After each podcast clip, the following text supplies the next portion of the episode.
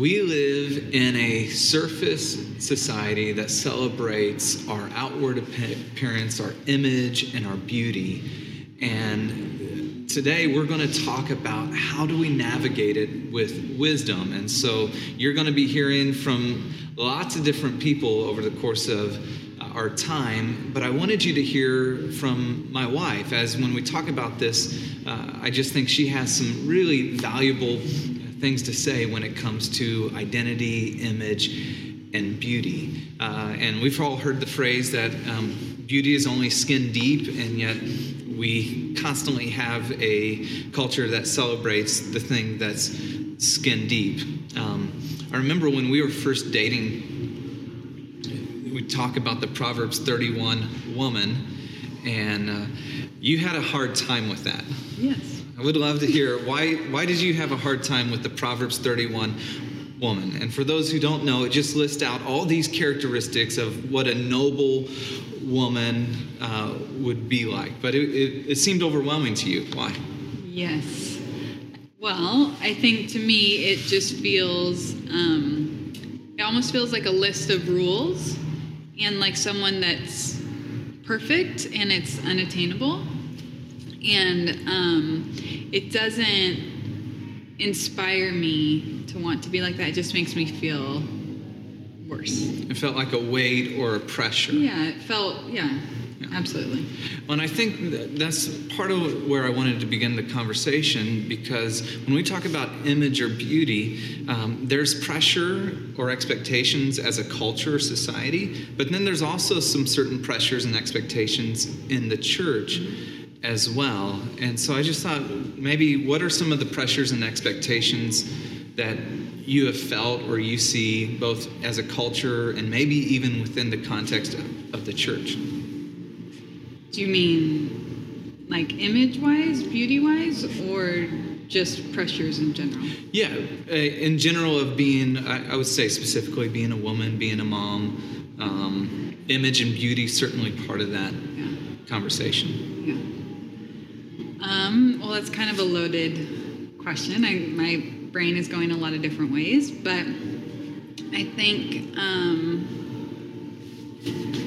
I think obviously outside the church, the pressure is mainly on external, um, and inside the church, it's the focus is more about internal beauty, but it's also what I have found is there can be a um,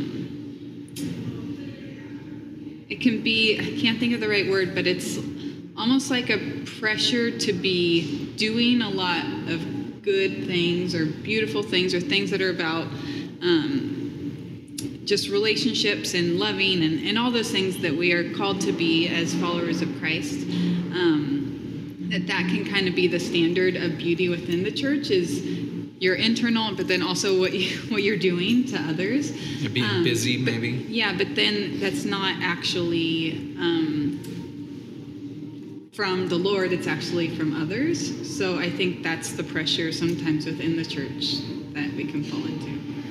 Of, Does that make sense? Of trying to be something perhaps that you're not, so that other people think that you're doing X, Y, and Z. Is that? Yeah, yeah, kind of. It's a it's a that's yeah. there's kind of a deep well of stuff in there, but um, well, I, well, maybe speak to it from the. So when we started Awakening five years ago, uh, one of the hard things for you was this picture of being a pastor's wife, mm-hmm. and maybe that might help kind of clarify yeah. Yeah. Uh, because there's a with every picture, then there's a set of expectations that people uh, have for you or about you you know? Picture of being successful picture of you know being a good mom or dad and so then there's a set of expectations. So yeah. why was that hard? Well i have a hard time with any title in life because um, or label. Or label yeah. Um, but pastor's wife i feel like is almost the opposite of just like daughter of the king, that inspires me to be loving God, loving others, loving the church. But pastor's wife puts this label on me that kind of the world or the church or whoever has put on me, and then there's a pressure. And if I'm living out of that, actually, really gross things come from it. So whenever people say, I'm a pastor's wife, I can't help but correct them.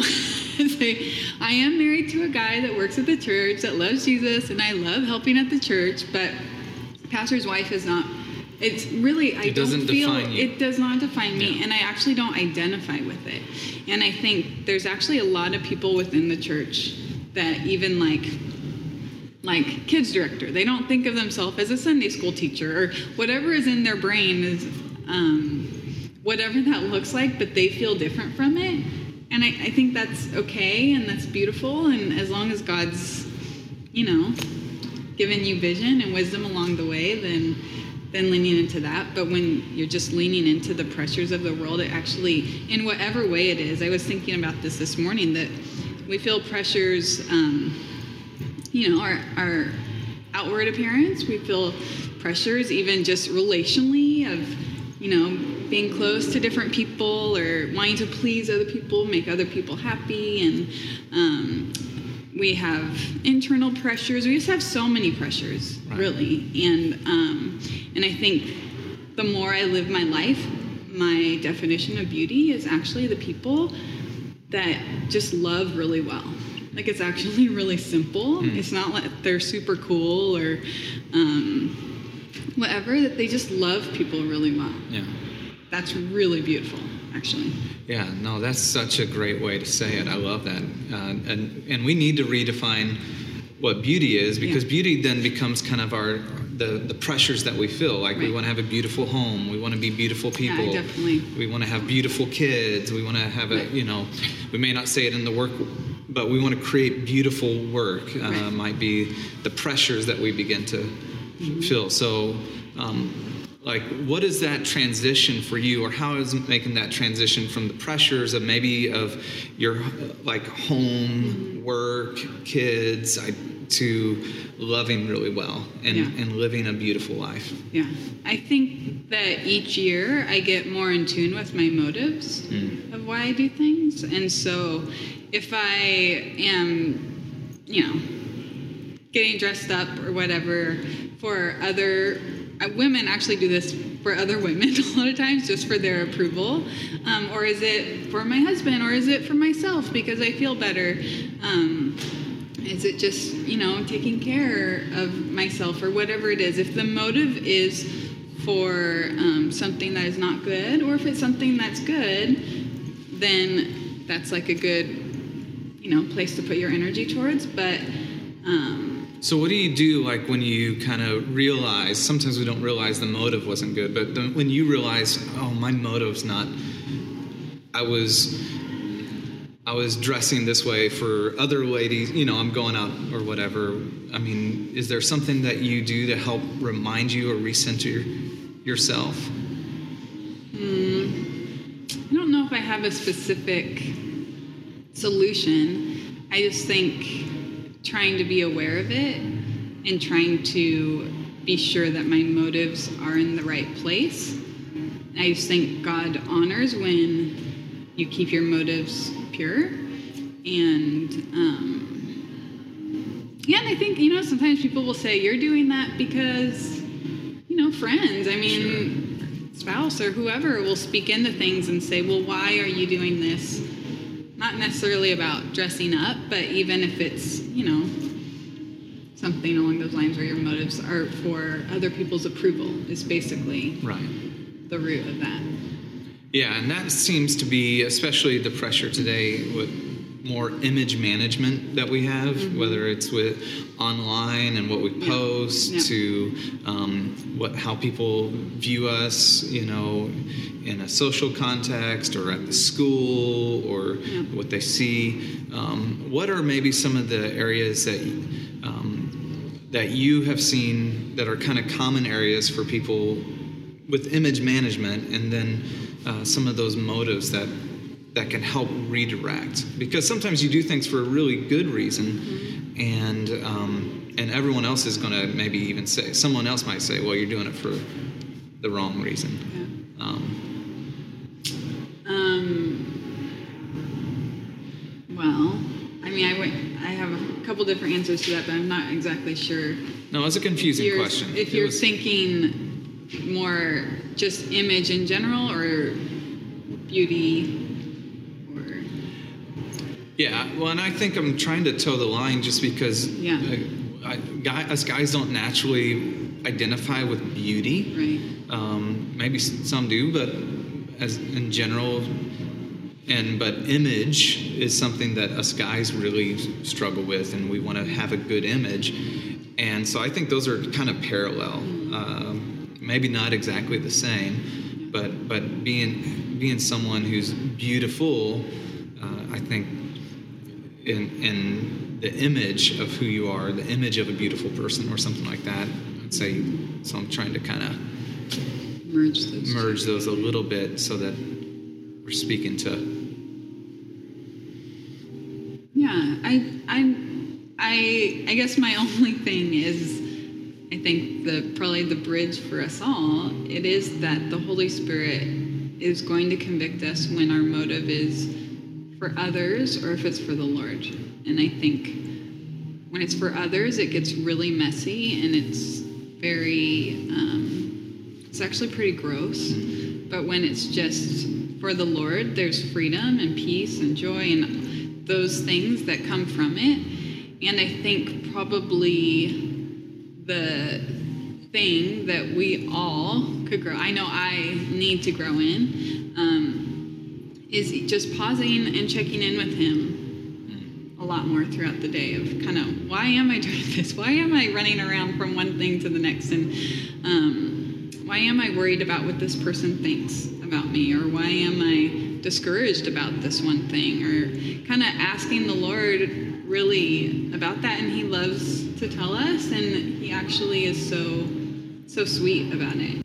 Uh, one of the things that I, I, I think we kind of have been talking about, I just wanted to recap, is it started the conversation of image and beauty, and that we just live in a world that there's a lot of pressures externally, but then there's a lot of pressures internally that we feel, and and, and it's both and. And uh, in that, uh, one of the things that I thought was so helpful is we have to uh, get back to a, a root, like a true definition of beauty, and redefining that from um, whether I look a certain way, have certain things, um, to how well do I love. Uh, and that's always, our, our ability to love is always built into our identity.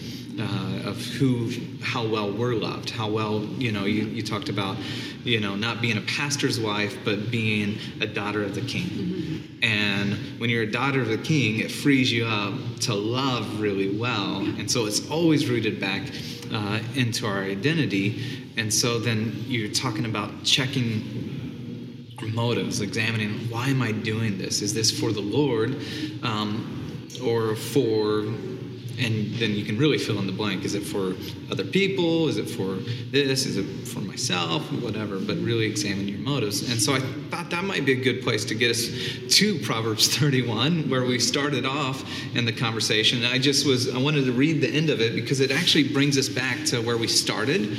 Um, the basic series, uh, where it says the fear of the Lord is the beginning of wisdom. Um, but I, I want to start with verse 29. Said, Many women do noble things, but you surpass them all. I just thought I'd start there and, and say. You're trying to woo me Yes, yes, passage. yes. Um, and uh, it is very true. Uh, but uh, verse 30 says, Charm is deceptive and beauty is fleeting. The external, the, the skin things that, you know, we put. But a woman who fears the Lord is to be praised. And uh, I just, I just thought maybe hearing from you, what does that look like, or what does that mean when you hear, um, okay, a woman who fears the Lord, who has this awe and respect, this wanting to please Him above uh, all else. What does that look like, and what does that mean for you? Yeah, it kind of just overwhelmed me, actually. Um, yeah, I think when our view of God is being so big, um, we live with the fact that each day is a gift.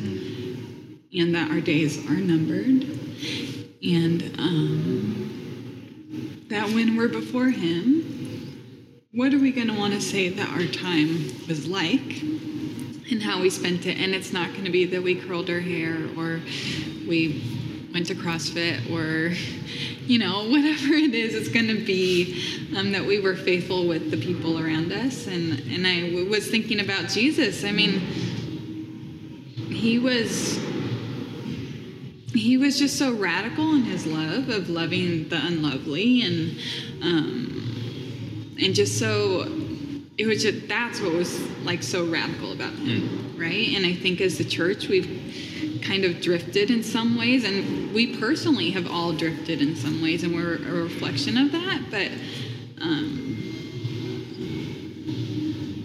yeah i just think as we realize that he's so big we realize actually how small we are and how short our time is Yeah. No, it's so good. Uh, when we go to the ocean, I think that's one of the things you always comment and reminded of, just the how big the you know and expansive it is, and reminds us of how small we are. Um, I hate you, like, It like, did. yeah. I mean, yeah any other like part of what's going on there, or just just thinking about yeah no it's just big yeah, it's unbelievable.